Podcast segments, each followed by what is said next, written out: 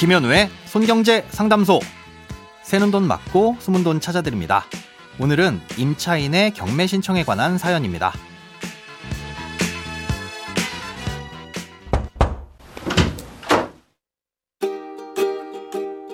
안녕하세요. 저는 2년 전 아파트에 전세로 들어왔는데요.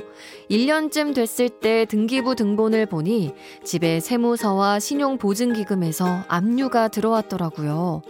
집주인한테 물어보니 해결할 거라고만 해서 불안한 마음에 전세 보증보험을 가입하려고 했는데 중개업소에서 집주인이 돈이 많으니 굳이 안 해도 된다길래 가입을 안 했습니다. 그런데 전세 만기를 다섯 달 남긴 시점부터 집주인과 연락이 끊겼고 결국 법무사에 의뢰해서 강제 경매를 진행하게 됐습니다. 국세가 얼마나 밀려 있는지를 알 수가 없으니 제가 받을 수 있는 금액을 확인할 수가 없어 불안합니다. 현재 집주인 소유의 다른 집도 지금 경매 진행 중에 있더라고요. 제가 경매 신청을 잘한 건지 다른 대안이 있는 건지 궁금합니다. 종종 집주인이 돈이 많으니까 보증금을 못 받을 리 없다는 말을 듣고 전세보증보험을 가입하려다 마음을 바꾸시는 분들이 계신데요. 집주인의 재력은 그다지 중요한 정보는 아니라고 생각하셔야 합니다. 돈이 많다는 게 사실일지 아닐지도 모를 뿐더러 설령 사실이라고 하더라도 그건 그 당시의 상황이지 계약이 만료가 되는 시점에 가선 집주인의 상황이 어떻게 될지 아무도 모르는 거잖아요. 또 돈이 있어도 고의로 안 돌려줄 가능성도 있을 수 있고요. 믿을 만한 부동산 중개업소에서 그런 말을 했다고 해도 문제가 생겼을 때 책임을 묻기도 어렵습니다. 심지어 최근 일어났던 전세 사기 중엔 중개인도 사기에 가담해서 무슨 일이 생기면 본인이 돌려주겠다고 각서까지 쓰고 세입자의 보증금을 빼돌린 일도 있었고요. 그러니 전세보증보험을 가입할지 말지를 고민할 땐 집주인의 재력은 고려하지 마시고 어, 집값 대비 전세값의 비율이나 사연자님처럼 가압류 같은 불안한 신호만을 놓고 판단하시는 게 안전합니다. 그렇다면 지금 상황에서는 어떻게 하는 것이 최선이냐? 아, 사연자님의 경우 보증금을 돌려받고 이사를 나가기 위해서라면 적절한 대응을 하신 거고 너무 걱정은 안 하셔도 될 것으로 보입니다. 전월세 계약 기간이 끝났는데도 집주인이 보증금을 안 돌려주거나 못 돌려주면 세입자는 그 집을 경매로 넘길 수 있는데요. 이걸 강제 경매라고 합니다. 아, 이렇게 경매로 넘어가서 누군가 그 집을 낙찰받으면 이 순위에 따라 낙찰 대금에서 보증금의 일부나 전부를 받을 수 있고요. 아, 일부만 받는 경우 나머지 보증금은 새로운 집주인인 경매 낙찰자에게 받을 수 있습니다.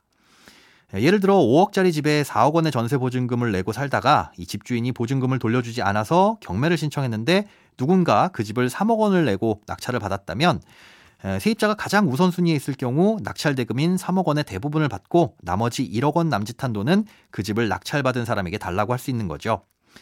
결국 낙찰자는 그 집을 4억 원 정도에 사게 되는 거고요. 여기에서 중요한 게 세입자의 우선순위인데요. 예, 처음에 계약을 맺고 들어와 살 때 전입 신고를 하고 확정 일자를 받기 전까지 그 집에 다른 근저당이나 가압류 같은 게 없이 깨끗했다면 문제 없겠지만 예, 그에 앞서서 다른 채권자가 있다면 낙찰대금은 그 채권자가 먼저 받아가고 나서 남은 돈을 받을 수 있게 됩니다. 예, 그래서 전세 계약을 맺을 땐 그 집에 근저당 같은 게 설정돼 있지는 않은지 잘 살펴봐야 한다는 거죠. 예, 그런데 문제는 그 집에 관련된 종부세나 상속세 같은 세금이 체납됐을 경우입니다. 아, 이런 걸 당해세라고 하는데요. 이런 당해세가 있으면 세입자가 아무리 우선순위에 있다고 하더라도 낙찰대금에서 세금을 먼저 가져가고 나머지를 세입자에게 주도록 돼 있었습니다.